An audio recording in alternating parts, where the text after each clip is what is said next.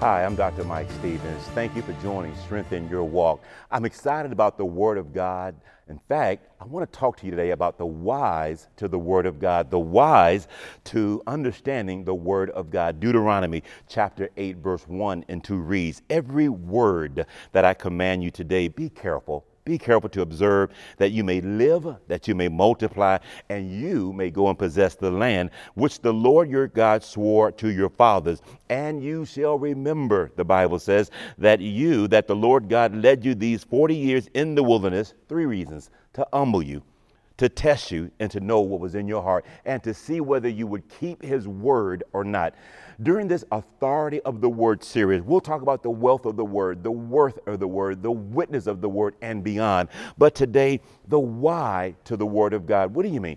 You know, this challenging time we've experienced, we, we, we, we, we're in a position now where we can rebuild, a position to where we can go forward, but we have to do it with the Word of God.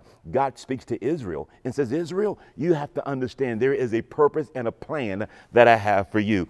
First, keep the Word of God. Why study the Word of God? Why live the Word of God? Why understand the Word of God? It is essential, number one, because He wants to humble us. Number two, to test us. Number three, to do what was good in our hearts because God is sending you and I into a prosperous land, a glorious land with a bright and a promising future. Today we have to understand the why. That is the reasons why the Word of God must be a top priority and a precedent in our lives. I encourage every one of you today as you move forward, as you rebound, as you rebuild, keep the Word of God first and foremost in your life. As God speaks to Moses, as God speaks in Deuteronomy chapter 8, He wants to humble us, do good in our hearts, and see in the end a land that flows with milk and honey. Friends, I encourage every one of you to keep God's word first. I encourage every one of you